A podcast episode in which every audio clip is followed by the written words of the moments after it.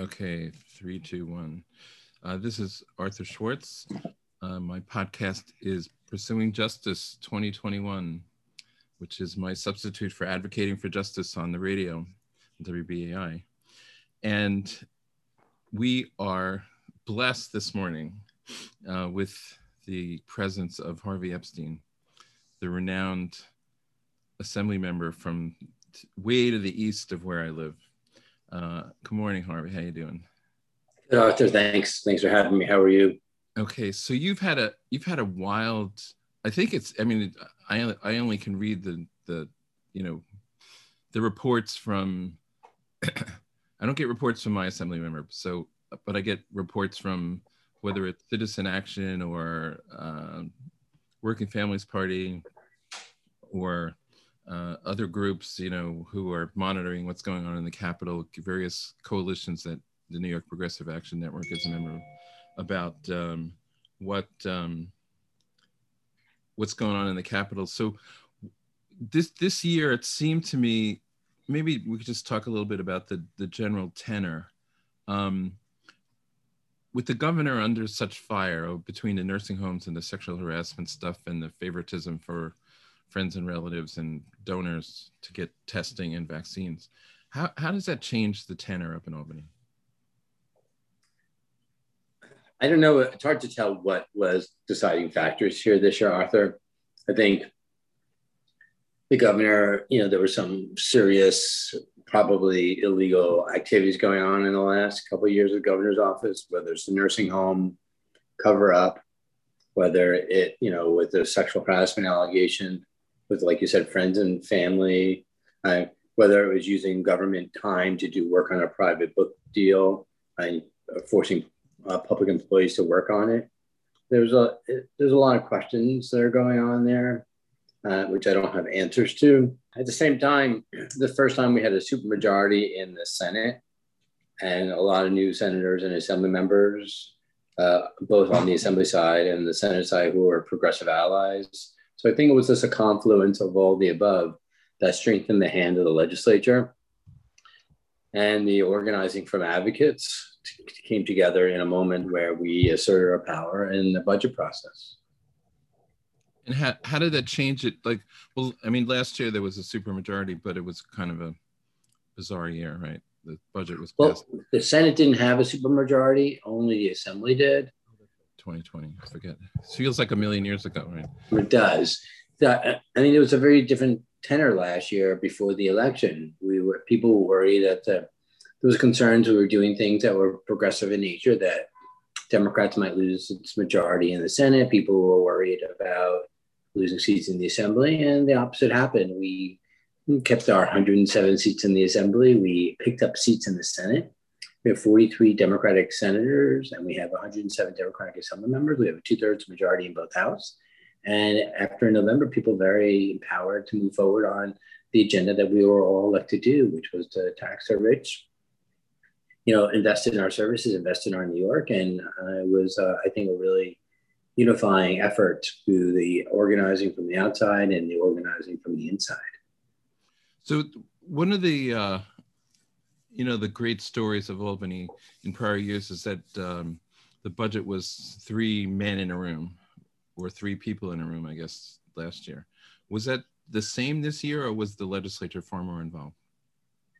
I mean, there were still negotiations of three-way negotiations, which were leadership in each of the bodies, and I think that happened. But I think there was a lot more democratization of the process, where there was a lot more engagement for, to the rank and file compared to the old days when Shelley Silver was uh, the speaker. I think we were a lot more engaged and we had an opportunity to push back on issues we cared about. And I, so I think that was a really big change both on the Assembly and the Senate side. And I think that allowed us to be able to uh, unify amongst the two houses around our value systems. I mean, if you looked at our one house budgets in the Assembly and the Senate, they were pretty unified. We stuck pretty closely to what we wanted in the one house. We came down on the new sources of revenue by not doing some of the ideas that we had, like my mezzanine debt tax. But a lot of the things that we were pushing for in the H1 house, we got in the end. We got $2.1 billion for excluded workers. We got a billion dollars for rent relief for small businesses.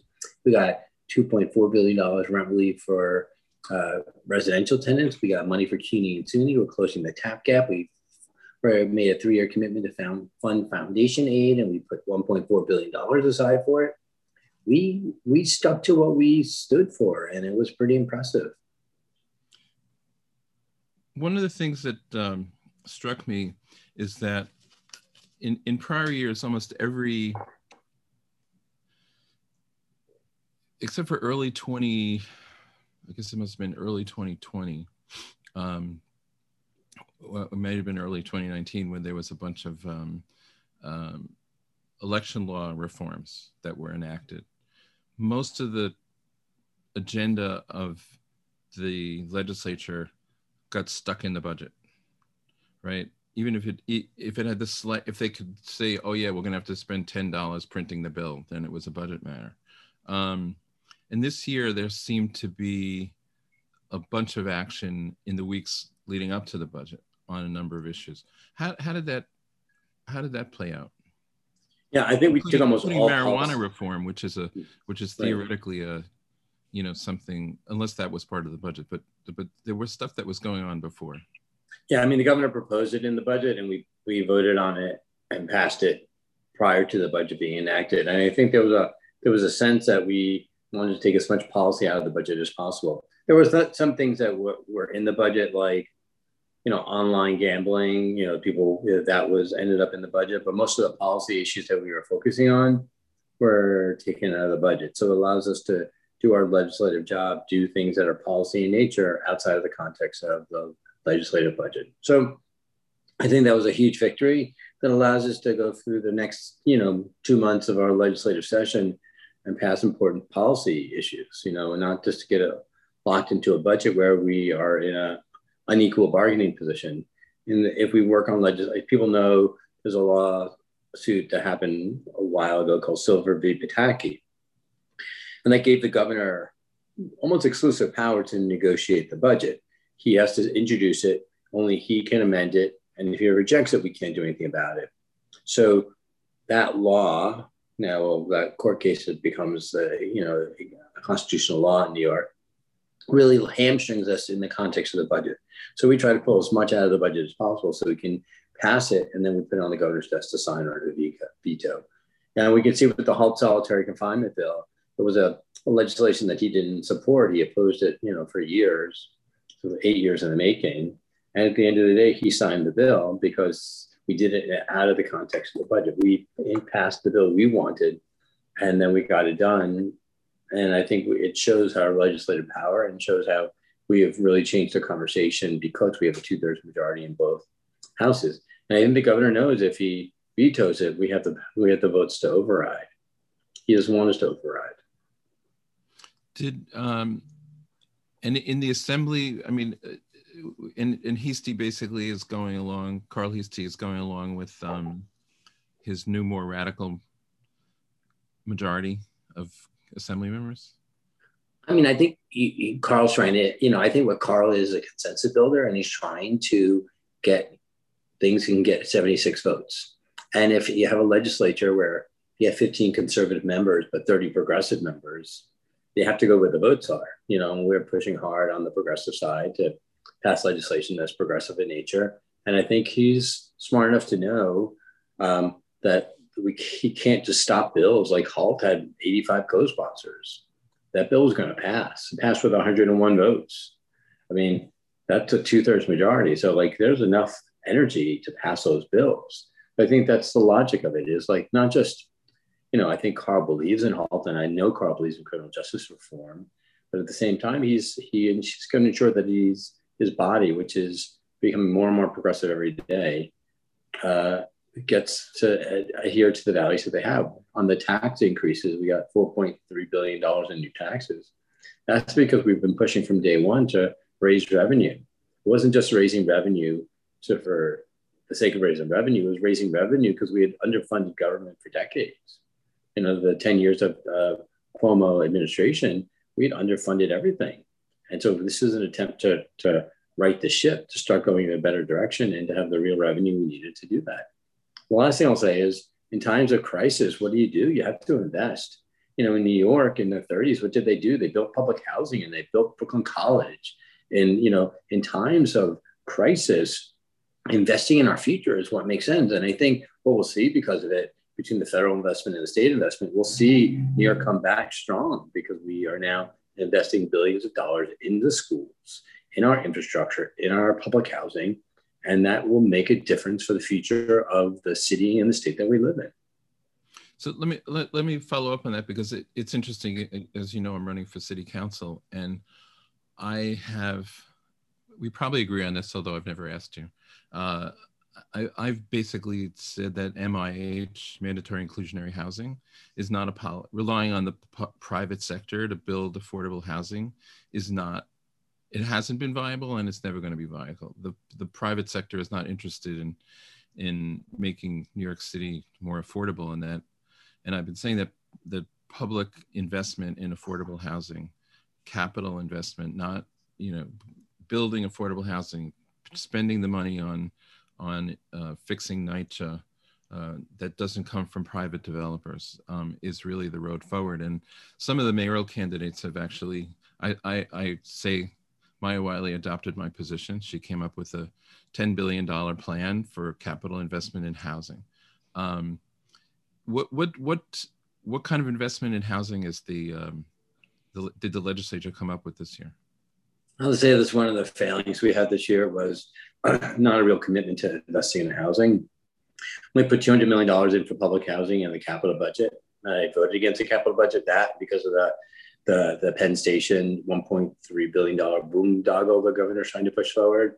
I don't think that's a good plan. I don't, I, mean, I want to invest in Penn and whatever, but eight office towers of commercial use that's going to destroy a section of Manhattan makes no sense. Um, uh, we didn't, you know, the we are in the f- uh, fifth year of five-year housing plan, so the governor didn't introduce a new five-year housing plan. Our expectations that it will be introduced at the end of this year, and trying to deeply invest in uh, the future of housing, I think is something the state has to do. We didn't invest in. Um, com- we only put two hundred million dollars aside to help convert buildings from commercial that are underutilized commercial spaces to residential. We could have done a deeper, uh, more committed investment there, and I I look forward to doing that in the upcoming year. I'll just say one thing about mandatory inclusionary housing because we may slightly disagree here. I actually, my problem isn't with mandatory inclusionary housing. My problem is with as of right development.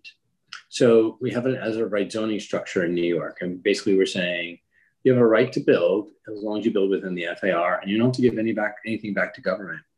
But we could have a structure that says you don't have a right to build, but if you want the, the the luxury of building in New York, before you start building, you have to build affordable housing. You have to make a commitment up front. No money in, no obligations forward. You have to build affordable housing, uh, whether it's 10%, 20%, and then we layer on that. If you're going to do, you want to, an additional FAR bonus, then why are we stopping at 20%? Why is it not 40%?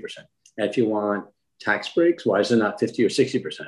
Like, I think we start with the idea that landlord can just build as a right in New York, and I think it's a huge mistake. And I think we, if we got rid of as a right zoning, and then we started using mandatory inclusionary housing on every project everywhere across the city, instead of just using it as a tool to increase FAR and development, I think that would be a powerful tool for New York. On the schools, let's talk about the schools. What what was the so for the the campaign for fiscal equity case, I think the Court of Appeals ruled in 2006 that the schools were underfunded. And I guess uh, maybe you could explain how that resulted in foundation funding and then what happened between 2006 and 2021. Yeah, so that's a really good question. There was a uh, there was a lawsuit that, and probably Robert Jackson's the best person in New York to talk about this. Uh, Senator Jackson was a was a plaintiff in the lawsuit in 2006, and then walked to Albany uh, in in in trying to push the issue of uh, campaign fiscal equity, people call CFE funding. But the Court of Appeals basically said the state has underfunded our schools and had at that point uh, a billion billions of dollar debt to, to the school systems. And basically, the formula they used was saying you need to ensure that you're giving at least this amount of money in state financing because schools debt are in better economic shape because they get money from property taxes are are are allowed to have better schools and the resources are better and you are not doing your job to ensure high quality education for all our students but then you know 2000 they started started a commitment in 2006 and 2007 2008 hit and everything went to you know with the crash everything went south the governor cuomo didn't live up to his commitment and here we are 15 years later saying we owe our students still $4 billion. And we made the first down payment this year of $1.4 billion and a three year commitment to, to fully fund it, which means. Was that, number uh, basically the cumulative amount that hadn't been paid since 2008? It's the what it would be in today's dollars of money that they said was underfunded to our schools. Because we did, we over the years we've given more money to foundation aid. Uh, two years ago, I think we gave $600 million. Last year, we gave nothing. Um, so we've been constantly increasing the money amount, but we're still behind. So this catches us up. And so, like, the example is people have percentages in each school. They're like, what percentage of this uh, CFE are you at? Some schools are 60, 70, 80, 90% of full funding under the CFE formula. Uh, so we're trying to get every school to 100% funding, which means, you know, for schools, hundreds of thousands of dollars for teachers and books and classrooms and libraries and everything that they need. And it and and uh, and it's in 2000. So it's not in 2006 dollars. It's in 2021 dollars. Correct. That's exactly right because I, I did hear some commentary about people saying, yeah, well, that's what they owed back using 2006 dollars, but it doesn't make up for inflation. So it, so that was taken into account. Yeah, my understanding is this is the current dollar amount because we've people should remember we've increased the money to for foundation aid above beyond the, the two and a half percent, you know, threshold to keep up with inflation. You know, not every year, but some years along the way. Great. What, marijuana.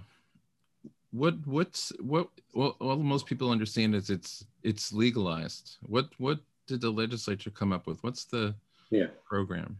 So we it's true. It's legalized today. You can walk down the streets of New York smoking a joint, and it's, it's legal. Um, you can't sell it because you can't. You need to have a license to go from the illegal, what we call gray market, to the legal market. There are no licenses available for uh, legalized uh, cannabis, uh, and the license infrastructure probably won't be up and running for another 18 months. But it's not illegal to purchase it; um, it's illegal to sell it.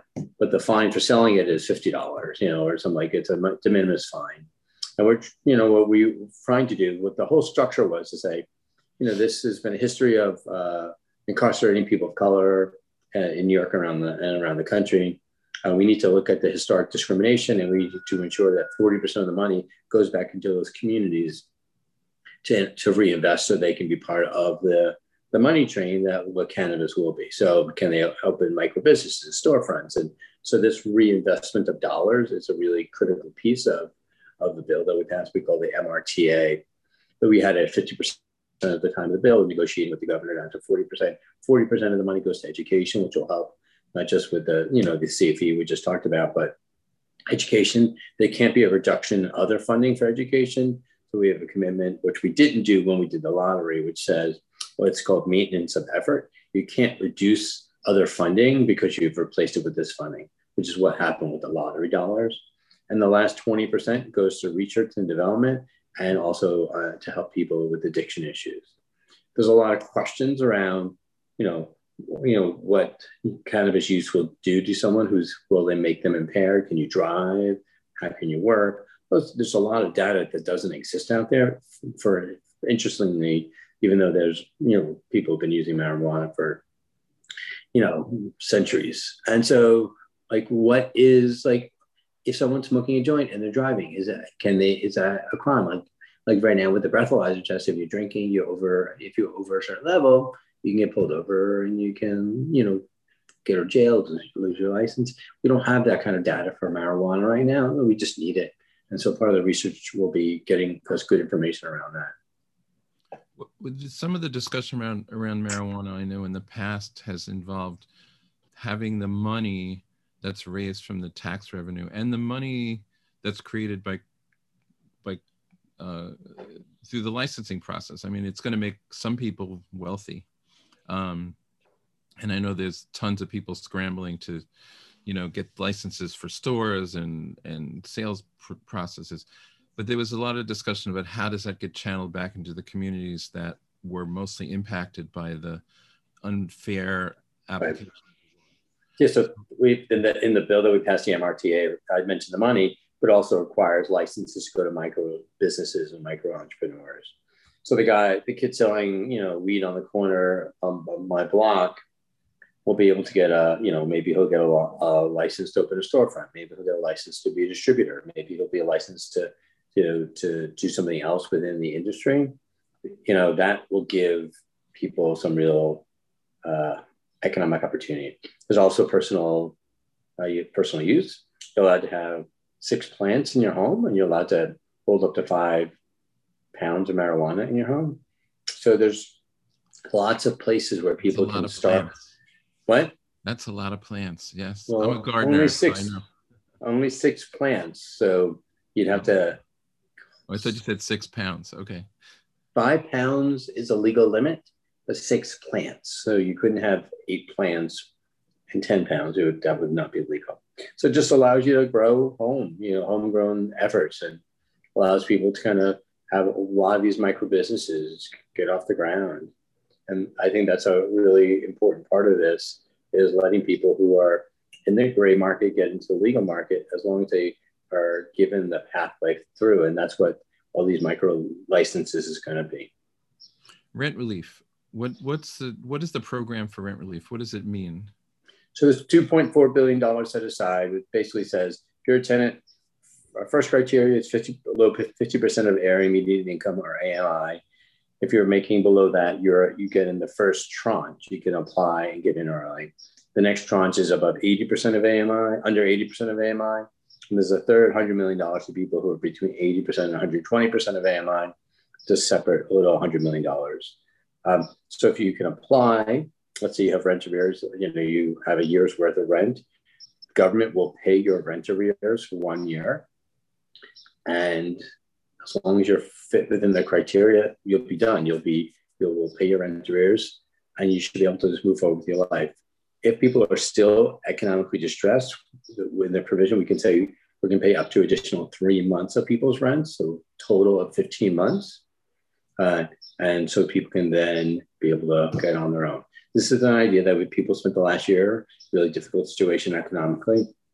We're going to give you a year's of your rent if you follow the economic criteria, and you'll be able to get back on your feet, and then you should be able to go back to work and do the things you need to do. It's a really important thing for keeping the 1.3 million tenants who are behind on their rent, uh, get them up to date. And is it is it going to apply to commercial tenants too? So we have a separate billion dollars uh, set aside for commercial t- tenants. Um, and what we decided is I had a bill focusing on rent relief for commercial tenants. And what we heard across the state was rent relief is a critical thing in New York City, but other businesses around the state had other needs. And so what we've done is put a billion dollars and for businesses that are have 100 or fewer small employees with a concentration of people with 10 or fewer, as well as a MWBE, um, minority women business owned, um, get priority in that category. And they can do rent, they can utilities, they can do personnel. It's much broader. It's not just focused on rent. It's focused on the larger needs of the business uh, businesses themselves. And how does that differ from what people got under PPP? I mean, my own business got two PPP um, allocations, thank God. So you'd be eligible. Basically, what you do is you apply for the relief you talk about. you It approved between 2019 and 2020 that you had a reduction in revenue. So let's say you made a million dollars in 2019 and 2020 you made a half a million dollars because you're some, you know, whatever your business is, you've just lost a lot of your customer base, then you can apply for relief for the criteria. You can apply for rent, you can apply for utilities, you can apply for personnel expenses. Um, and so that's a direct cash relief. We've also put $200 billion aside for specifics. $40 billion aside, $40 million aside for arts and cultural institutions. They're really targeting different populations along the way. And there's also $50 billion set aside for tax credits. So if you bring in a, you bring a, an employee back or a new employee, you can get up to $5,000 per employee up to 50,000 for the, for the entire business. So there's money cash and then there's tax benefits going forward. Now that that program for the businesses, I'm going to come back to, to, to residential tenants. Is that the, when the feds ran it, it, it you had to apply through a bank. This um, you, there's no bank application. You apply straight through the Empire State Development Corporation, and they will be drafting an application hopefully in the next four to six weeks, and then businesses apply directly to them. Now, with respect to residential tenants, can a landlord? I'll tell you, I have a I have an interesting situation I was involved in. You may have read a story in New York Magazine or the New York Post. Um, somebody had a uh, Airbnb person who was supposed to stay for a month. She's now there um, almost two years, and had a an eviction warrant um, that was uh, to be effectuated March 30th last year, and the governor froze all evictions on March uh, 15th.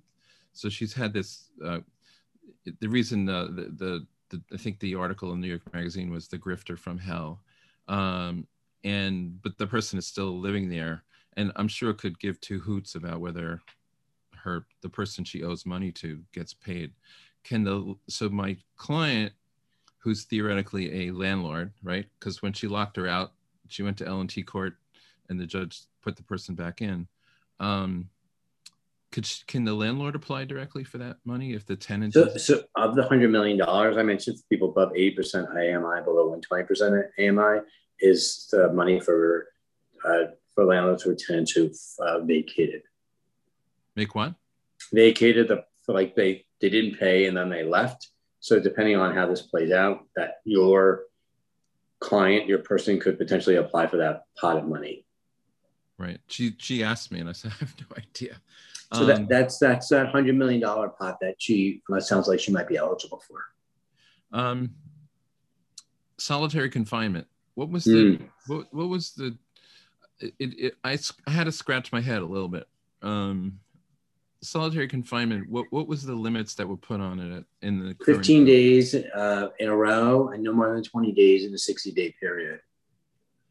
So it didn't abolish solitary confinement. It just made it 60 days out of everything. Right. 20 so, days. You probably, you know, the United Nations have passed with, you know, probably you've heard the Mandela rule. And that basically the Mend- these are following the Mandela principles set forth by the United Nations.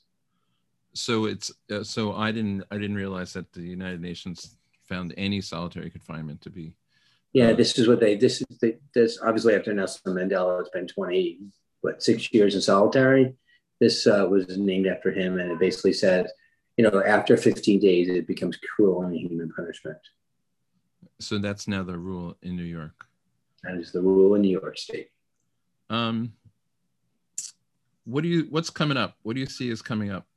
In, in the uh, on the housing front, I think there's some good legislation, uh, strengthen rent regulation. I have an accessory dwelling unit bill, which I'm trying to get done this year, which allows um, those accessory dwelling units to become legal there's a pilot project in East New York and uh, in Brooklyn, and we're trying to do it statewide, getting some really good uh, uh, movement on that. So that's hopefully looking at doing some Mitchell-Lama reforms, working, trying to prevent some Mitchell-Lama opt-outs, and looking longer term around a new Mitchell-Lama program. Um, on the housing front, on the election front, we're going to look at more election reforms, trying to get on the ballot to allow absentee ballot without cause extending the hours of early voting. And you know, those are things that there. We have redistricting, which is coming up this year, which is going to affect all of us with, you know, new districts for all uh, congressional, state legislature and council districts. So we'll see a report by the, you know, the Census Bureau probably September. And by the end of the year, we'll have probably a plan for new districts uh, for, the, for the state and federal reps. We may lose two congressional, one or two congressional seats, so that's going to obviously have impact on the redistricting conversation. Uh, yeah, sorry. absentee balloting without cause.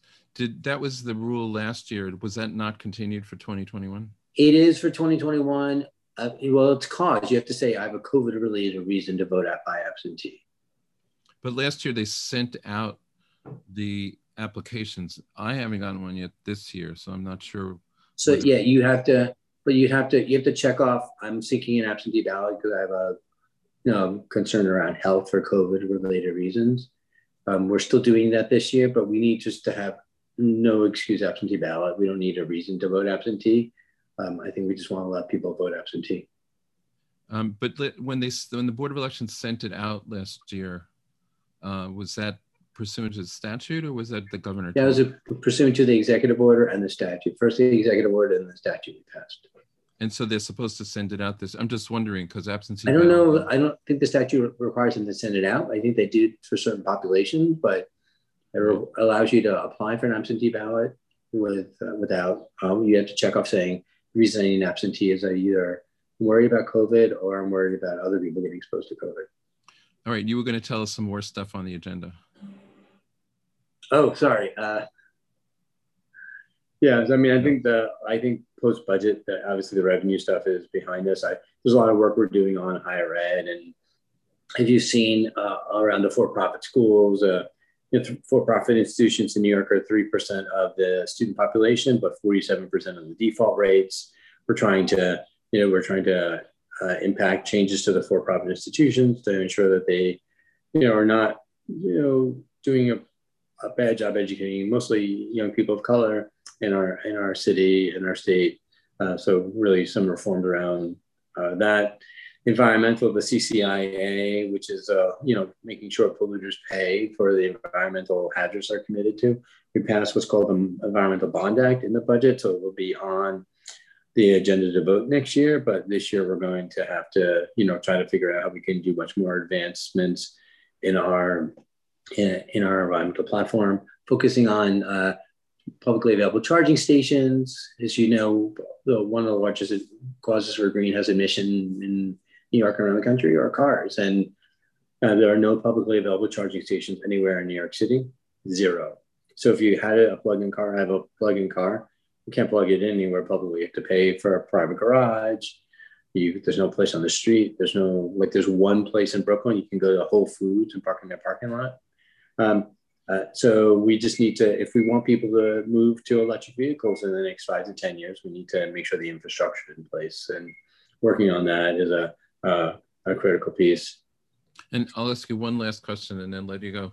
Uh, on environmental stuff, um, last year there was some commitment to, to um, um, reducing uh, carbon emissions by, I don't remember what date. Um, 2035 is was there any work done on that yet in this session of the legislature?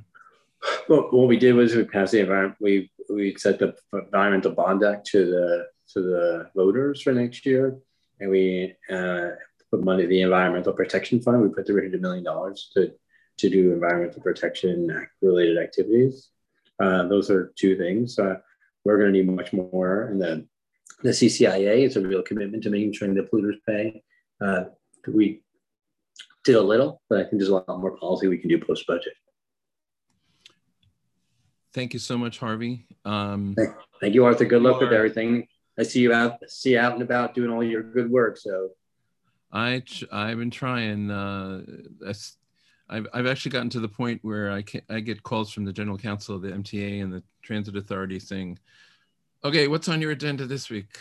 Uh, um, it, has been a good year dealing with the uh, MTA and New York City Transit Authority. Yeah. Um, yeah if, if, if Biden's right and we get this money for infrastructure that Schumer wants, then we could talk about making all stations accessible in the next five to 10 years, which would be a huge win. And, and one of my big one of my big uh, platforms is also that the New York City transit system, the buses and subways, uh, the Times reported last week that it's the most heavily, it relies most heavily of any system in the country on fares. Uh, and it didn't used to be that way. Right. Um, and, you know, I, I doesn't have to be that way. Right. I talked at a recent thing, even as late as 2000, the fare was like a dollar and 90 cents. And, uh, and now, and now it's $3. Um, and yeah, it's and, a regressive tax. It's a regressive tax. Right and it particularly hits working people and it particularly um, well it particularly hits working people because that that's six you know whether whether they spend uh, you know six dollars a day on getting to work um, it's a it's a a, a large sum of money, and the both the state and the city have responsibility, in my opinion, to to kick in more money into the operating budget, not just the capital budget. I mean, the system needs capital repair bad badly. I think that the the infrastructure, the the the the bill that the the the COVID relief bill puts some money into capital programs. You know, I stood with Chuck on the corner of 14th and 6th a couple of weeks ago about elevators and um, you know, and he was like, "We just gave you guys 4.6 billion dollars. Use some of it to build elevators." Um, but uh, but the the state government, it's just like schools, you know. Um, transit. I, I adopted a slogan from the late Jimmy McMillan: "The fares are too damn high." Uh, that's one of my slogans in my campaign.